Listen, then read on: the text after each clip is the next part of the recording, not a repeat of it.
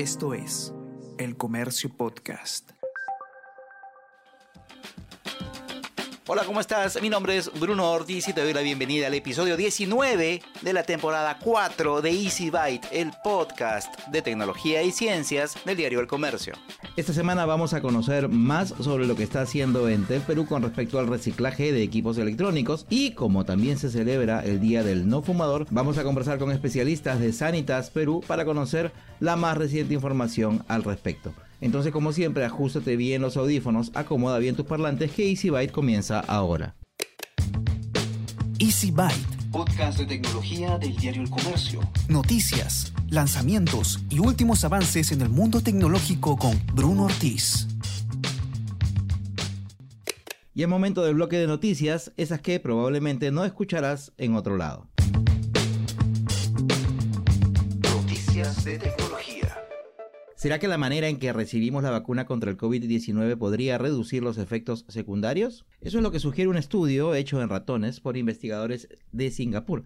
Ellos aseguran que cambiar la administración de inyección intramuscular a subcutánea podría ayudar a reducir la fatiga causada como efecto secundario. El estudio, que ha sido publicado en la revista PLOS Biology, sugiere que cambiar la estrategia de inyección de la vacuna podría aliviar estos efectos adversos, según pruebas realizadas con ratones a los que se les suministró el preparado del laboratorio Pfizer y BioNTech. Un grupo de roedores recibió la vacuna por vía intramuscular, que es el actual método para las personas, y el otro se le inyectó el tejido justo por debajo de la piel. Tras la inyección, el equipo observó que a los que les pusieron el preparado por vía subcutánea mostraron respuestas del sistema inmunológico que están en consonancia con una menor probabilidad de efectos adversos como la fatiga. Los autores destacaron que este cambio en la estrategia de vacunación no pareció comprometer los efectos protectores de la vacuna. En su investigación participaron además 175 trabajadores sanitarios vacunados con Pfizer, que dieron muestras de sangre para realizar una instantánea de la expresión génica de cada uno de ellos, es decir, saber qué genes están activados o desactivados. El análisis reveló que las personas que sufrieron una fatiga moderadamente grave tras la vacunación eran más propensas a tener una mayor expresión de referencia de los genes relacionados con la actividad de las células T y las llamadas asesinas naturales, que son dos tipos de células clave en el sistema inmunitario. Los autores consideraron que hay que seguir investigando para desarrollar estos hallazgos y explorar su importancia clínica, aunque aumentan ya la comprensión de la fatiga postvacunal y ofrecen una estrategia potencial para reducir su probabilidad pero debemos recordar que aunque suelen tener resultados interesantes, no todos los experimentos en animales pueden siempre replicarse necesariamente en humanos. Y empezamos con el bloque de ciencias aquí en Easy Byte. Por si no te fijaste en tu calendario hoy, por lo menos hoy que se está publicando en estreno este episodio es 31 de mayo y se celebra el Día del No Fumador. Este día fue designado por la OMS, la Organización Mundial de la Salud, para hacer un llamado de atención sobre esta problemática mundial, pues se calcula que el tabaco mata cada año a más de 7 millones de personas, de las cuales 6 son fumadores activos y un millón fumadores pasivos. Se calcula también que casi el 80% de los más de mil millones de fumadores que hay en el mundo viven en países de ingresos bajos o medios. Y para conversar un poquito más sobre este tema tenemos con nosotros a Mónica del Carmen Ramírez Cesti, jefa de programas preventivos de Sanitas Perú. ¿Qué tanto han calado en los últimos años todos estos mensajes en donde se insta, se invita a las personas a que procuren evitar el consumo de, del tabaco? ¿Están funcionando las campañas? ¿Cada vez hay gente que, que, que prefiere no fumar o en realidad la situación se mantiene? En realidad sí, hay un impacto del 30% hacia los fumadores y no solamente por la campaña visual, sino por la campaña de adicionar el costo al, consumo del tabaco. ¿no? Si antes una cajetilla de cigarros podría costar promedio 10 soles, actualmente se ha duplicado los impuestos para, para el tabaco. Este, esto ha generado que un grupo eh, poblacional ya no tenga la, capacidad adquisitiva para poder adquirirlos y además los mensajes motivacionales o los mensajes, mejor dicho, más que motivacionales, que indican qué es lo que te puede pasar, ¿no? Preventivos, los mensajes preventivos, también han tenido un impacto positivo hacia la población. teniendo una disminución del consumo de tabaco en el Perú aproximadamente de un 20-30% en los últimos tres años. Y, con respecto al, tema de, la edad promedio en que se inician las personas en el tabaquismo, ¿ha habido algún tipo de, variación también? No, no, existe un tipo de variación. La edad promedio del consumo peruano que indican que, han empezado a fumar aproximadamente está entre los 15 y 18 años. Este son, según las últimas evaluaciones, son las personas que inician el consumo de tabaco, ¿no? Y, más del 70% de la población indica que alguna vez en su, en su vida ha probado o ha, fumado. Ahora, a mí, eso es lo que me llama bastante la atención desde el hecho de que, justamente, yo recuerdo desde que estaba en el colegio, eh, hace 30 años, ya empezaban pues bastante eh, fuertes las campañas diciéndole a la gente sobre el perjuicio de ser un fumador, el tema de en ese momento el humo de segunda mano y algunas otras cosas que se estaban, que se estaban tratando de, hacer públicas para concientizar más a la población. Hoy que tenemos acceso a muchísima más información, que hay muchos más datos, mucha más evidencia sobre el tema del de el perjuicio que puede causar en las personas el tema de fumar, me llama la atención que aún así siguen habiendo chicos y desde tan temprana edad fumando. Sí, esto es correcto, es lamentable también este, pero es, correcto, independientemente a todas las campañas que se vienen realizando para evitar el consumo de tabaco, eh, siguen siendo el mismo grupo etario que inicia, ¿ok? Actualmente ya la segmentación de la población está un poco a clase media alta, ¿ok? Ah, antes, este, en realidad, el consumo de cigarro era hacia toda la población, pero actualmente, debido al incremento de precios de los cigarrillos, es que se está direccionando hacia, ese rubro, más no ha quitado el grupo, etario de inicio. Y el mismo porcentaje de población indica que sigue, que ha iniciado, mejor dicho, este, o que ha probado en algún momento cigarrillos en su vida. Eso sí no ha variado. Lo que ha variado es el porcentaje de fumadores activos también hay otro fenómeno bastante interesante desde hace algunos años, que ha sido el tema de la proliferación de no solamente cigarrillos electrónicos, sino de vapeadores y otro tipo de dispositivos, que también con el paso de los años ha ido cambiando un poco cómo se presentan hacia, hacia la gente. Al inicio se presentaron como pues elementos indispensables para quienes querían dejar de fumar, después ya no era tan, tan contundente ese mensaje, sino que era como que una algunos de estos aparatos eran como que alternativas para empezar a dejar el hábito, etcétera, etcétera. Luego el tema de que empezaron, empezó a aparecer evidencia con respecto a que si sí o si no servían para abandonar el tabaquismo. ¿Con qué información cuenta usted al, respecto? En realidad los famosos vapes o, los incluso los cigarros electrónicos que indican que no tienen nicotina, de que te va a ayudar a quitar el, hábito de fumar, tienen el mismo porcentaje de problemas de enfermedades respiratorias crónicas.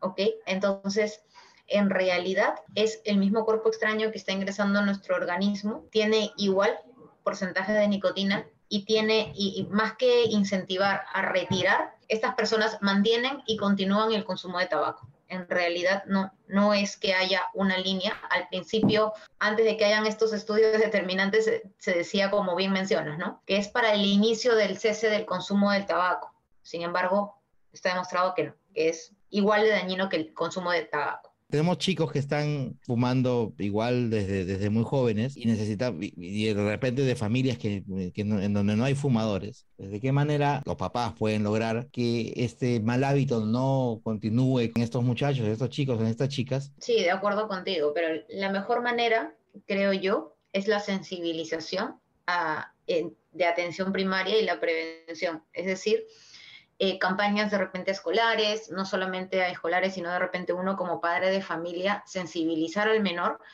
eh, indicando las probabilidades y lo que le va a ocurrir a un una determinada cantidad de tiempo. Se dice que cuando una persona ha sido fumador activo durante más de cinco años, ya perdió 10 años de su vida.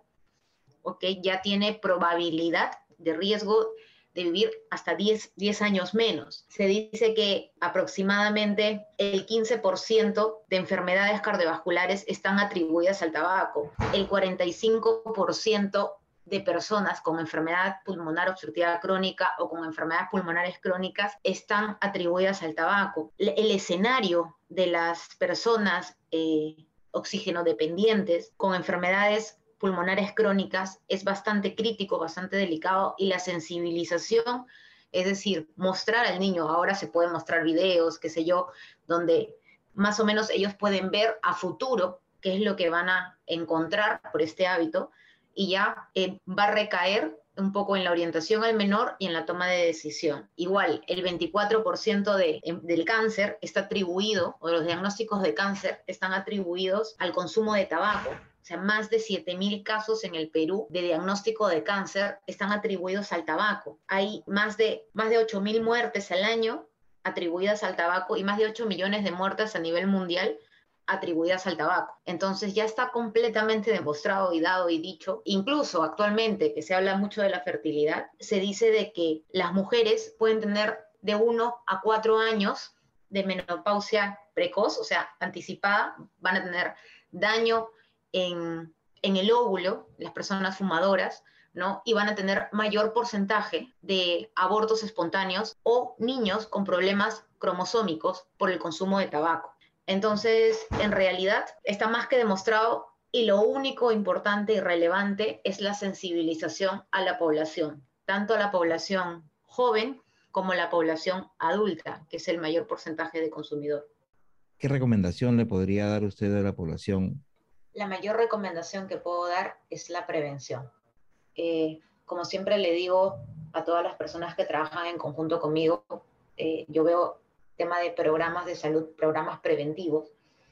Y lo mejor, la, mejor recomendación es indicarle a los pacientes que tienen una familia y no pensar de repente tanto en ellos, sino como en la familia que tienen al lado. Eh, y lo ideal es mostrar estas cifras que son completamente claras, indicar a la población que ellos ya tienen conocimiento de cuál va a ser el desenlace si es que continúan con estos hábitos y pues que tengan la prevención adecuada, porque si te das cuenta que no algo que no hemos hablado es acerca del COVID. Las enfermedades respiratorias crónicas, las personas que necesitaban en época de COVID oxígeno, eh, fue muy difícil, muy duro para este grupo de personas. Este, ahora ya estamos pasando esa etapa, pero no esperemos a volver a tener una pandemia para de repente tomar mayor seriedad a la prevención. Ahora ya las, los centros de labores están poniendo el asterisco de paciente este, o de usuario o de colaborador con algún riesgo, ¿no? Este, incluso en pandemia, los hipertensos, los diabéticos, las personas con enfermedades respiratorias crónicas estaban trabajando desde casa o incluso fueron separados de muchos centros de labores. Entonces ya independientemente a todo el tema, eh, es un tema este, no solamente de salud, sino es un tema también social y es un tema familiar. Entonces el mayor consejo que le puedo dar es la prevención. Eh, ya saben las consecuencias, ya saben las determinaciones, ya saben los desenlaces. Evitemos fumar, y, vamos en realidad a alargar nuestra, nuestra vida. Eso no se pregunta. Podcast del comercio creado para cuestionar todo aquello que normalizamos en el pasado. Acompaña todos los miércoles desde el mediodía a la periodista Celeste Pérez, quien junto a destacados expertos y figuras conocidas del medio traerán a conversación temas que pocas veces son tocados en la sociedad. Escúchalo a través de la sección podcast del comercio.pe o en Spotify, Apple Podcast y Google Podcast.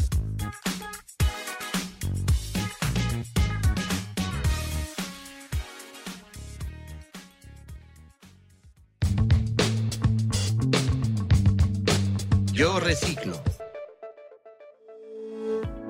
Esta semana vamos a combinar el Yo Reciclo con nuestra sección de tecnología y vamos a conocer en particular qué cosa es lo que está haciendo Entel Perú al respecto. Y para eso tenemos a Rosa Bonilla, que es gerente de gestión de reputación y desarrollo sostenible de Entel, y a Gustavo Díaz, que es gerente de negocio de Recollect. Y con ellos vamos a conversar un poquito más sobre ese tema. Gracias a ambos por aceptar la invitación. Quisiera empezar primero por Rosa, para que nos cuente un poquito qué cosa es lo que viene haciendo Entel en general sobre el tema del reciclaje de los celulares y luego cómo es que entra en la ecuación la gente de Recollect. Hola Bruno, gracias por el espacio. Definitivamente es un tema que, que, nos atañe a todos los usuarios de telefonía móvil y en general a todos los usuarios de aparatos electrónicos y eléctricos el, el poder ser parte de una cadena que además de, del uso se haga cargo también de la disposición final de estos aparatos.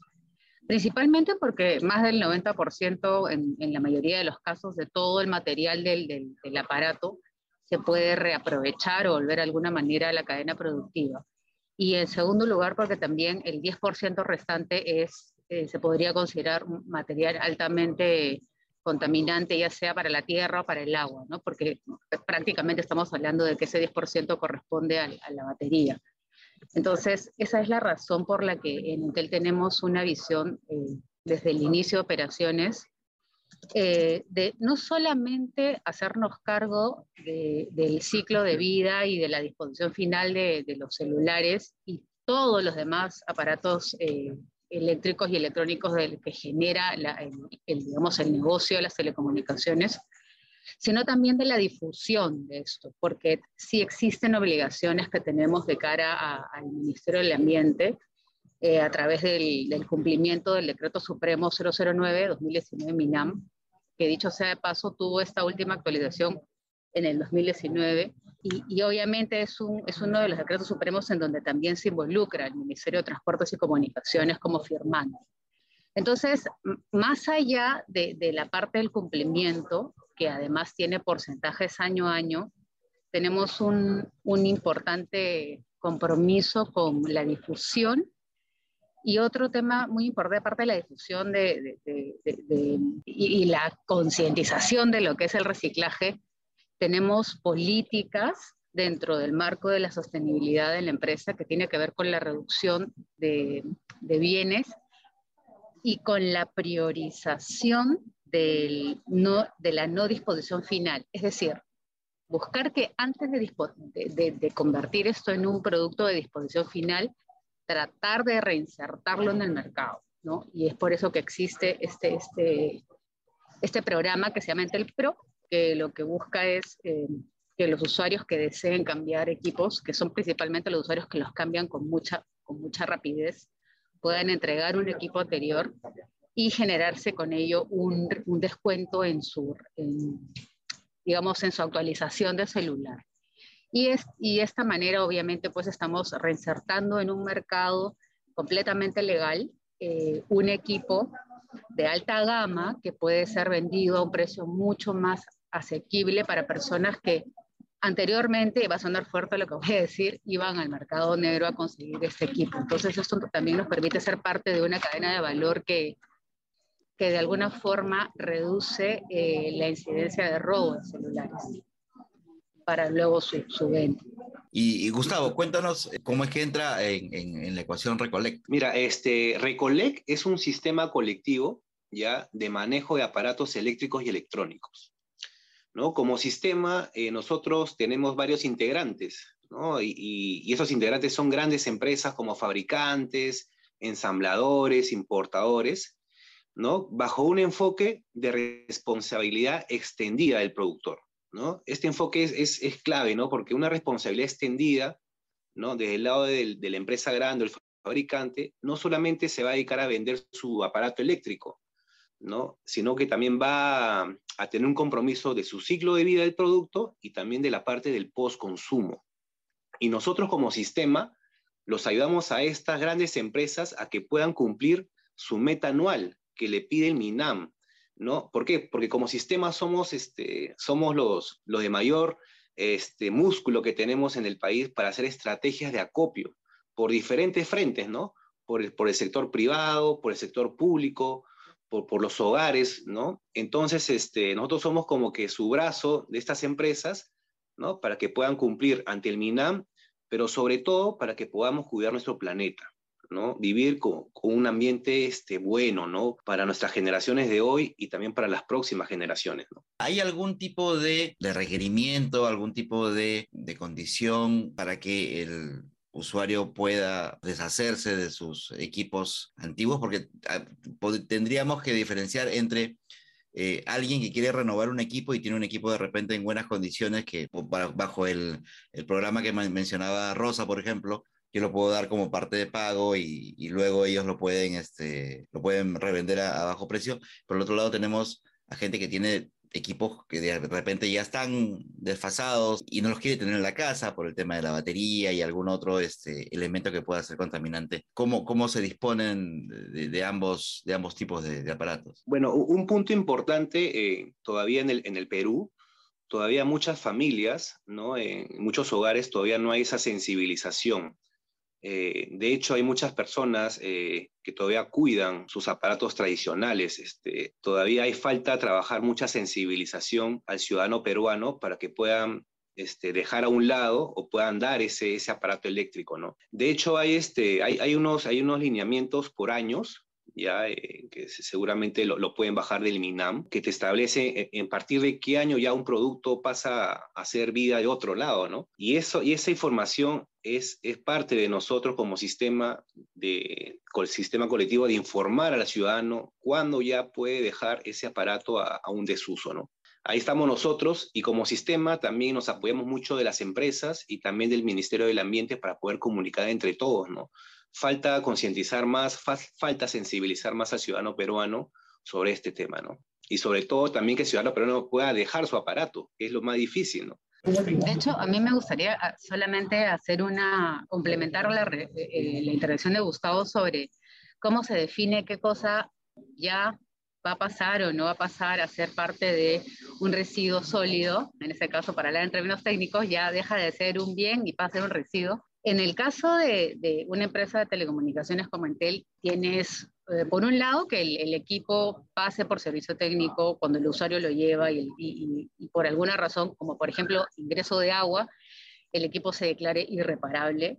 En ese caso, se le recomienda al usuario, señor, ahí tiene usted un, un depósito de aparatos electrónicos y eléctricos, por favor, deposítelo ahí digamos que lo hemos agregado como, un, como parte de, todo el proceso, que se le informe lo que puede hacer el usuario en ese momento. Ese es uno de los casos, cuando no, estamos hablando de renovación, sino de irreparable, ya no sirve, no puedo hacer nada con el equipo. Y el otro de los casos es para lo, todo lo demás, que no es un equipo, eh, un equipo celular como teclados, laptops, pantallas, mouse y todo lo demás que utilizamos en las oficinas, es eh, cuando el bien ya ha pasado, además de, haber cumplido con creces su ciclo de vida, eh, el, bien tiene que dar, darse de baja del libro, o sea, tiene que considerarse realmente dado de baja como activo de la empresa. Entonces, ese procedimiento es clave también para poder trabajar con, nuestros aliados. lo que buscamos en Intel también es generar la conciencia a través de las alianzas. Entonces, trabajamos con empresas de todo tipo, la mayoría de ellos son nuestros clientes y también tenemos empresas, eh, perdón, organizaciones públicas como municipalidades, universidades, también hay universidades privadas que se suman al reciclaje eh, de aparatos electrónicos y eléctricos, no solamente celulares, sino también, por ejemplo, ferreiros se, se suman al, al, proyecto con, con también eh, teclados, mouse, etcétera, etcétera, un montón de material que nos permite mejorar inclusive el volumen de, de recolección, ¿no? O sea, nuestro, nuestro rol principalmente es el, el, es el acopio, en realidad, para ser más precisos con los términos, Entonces, de la copia y le encargamos pues a a nuestro aliado, a Recolecte, que se haga cargo de recolección, transporte, tratamiento y disposición final. Entonces, también es importante, quería contarte esto, Bruno, que nosotros acabamos, es una novedad que no hemos, no hemos comunicado, de migrar al sistema colectivo. O sea, porque hay hay varios tipos de residuos, los sólidos y los no sólidos. Dentro de los sólidos tenemos los aparatos electrónicos y eléctricos. Y estos tienen dos tipos de, de sistema para para, digamos, hacerle tras el, el, procedimiento final, que es el sistema individual y el sistema colectivo. El sistema individual es cuando yo solita, como empresa, me hago cargo de la, de, de la recolección, eh, perdón, del acopio y le, y le encargo a una empresa, se le dice empresa operadora de residuos sólidos, que haga todo lo demás, ¿no? Recolección, transporte, tratamiento y disposición, pero lo hago sola. ¿Y esto qué, qué, supone en, en, un, en, una sociedad como la nuestra que todavía no está tan interiorizado la importancia del, del reciclaje? Es que es muy probable que no llegue a mi métrica exigida por el Ministerio del Ambiente de, reciclaje. Entonces, nos pasamos precisamente al método colectivo o en Recolect, donde nos estamos sumando a una cadena de productores o fabricantes. En el caso de Entel, que no somos, no somos productores, pero se nos trata como tal por ser importadores de, eh, para generar esta, este volumen que sí nos permita, eh, digamos, llegar y hasta superar, me animaría a decir, este, Gustavo, que superar las, las métricas. Sí, así es. Entonces quería, quería agregar eso, en verdad es, es, es, una novedad, lo acabamos de hacer y estamos seguros de que va, va a ser, vamos a tener los mejores resultados. Y quienes estén no, no interesados en, en, el tema de la renovación, porque esto es exclusivamente para temas de, de clientes de Entel, sino para quienes estén interesados en deshacerse de productos que ya no sirven, ¿Ustedes en Entel los aceptan? ¿Tiene que ser solamente para clientes? ¿O cómo es que, cómo es que lo manejan? O sea, cualquier usuario, cualquier operadora, y, si es material que no necesariamente sea eh, vinculado al uso de la telefonía móvil, o sea, no solo es estrictamente cargadores, baterías, eh, auriculares, sino puede ser todo lo que se pueda, todo lo que pueda entrar en nuestro, en nuestro depósito en realidad, inclusive baterías, con mucho cuidado obviamente, porque, bueno, tienden a despedir gases y líquidos que son súper tóxicos, pero sí podemos recibir de cualquier operador, de cualquier tipo de usuario. En algunos casos estamos presentes en ferias, que normalmente son las municipalidades las que impulsan ese tipo de iniciativas, y estamos en las ferias precisamente para esto que tú mencionas, Bruno, para que digamos, puedan llegar los, los vecinos a, deshacerse de, de, todo lo que tienen en ese cajón, donde están todos tus cables, todos tenemos ese cajón, ¿no? Y otras cosas más que tengamos en casa y que ya sean necesarios eh, que, que tenga pues una disposición final. Gracias, gracias, gracias por haber llegado hasta el final de este, el episodio 19 de la cuarta temporada de Easy Byte, el podcast de tecnología y ciencias del diario El Comercio. Mi nombre es Bruno Ortiz y nos escuchamos la próxima semana, así que pasa la voz. El Comercio Podcast.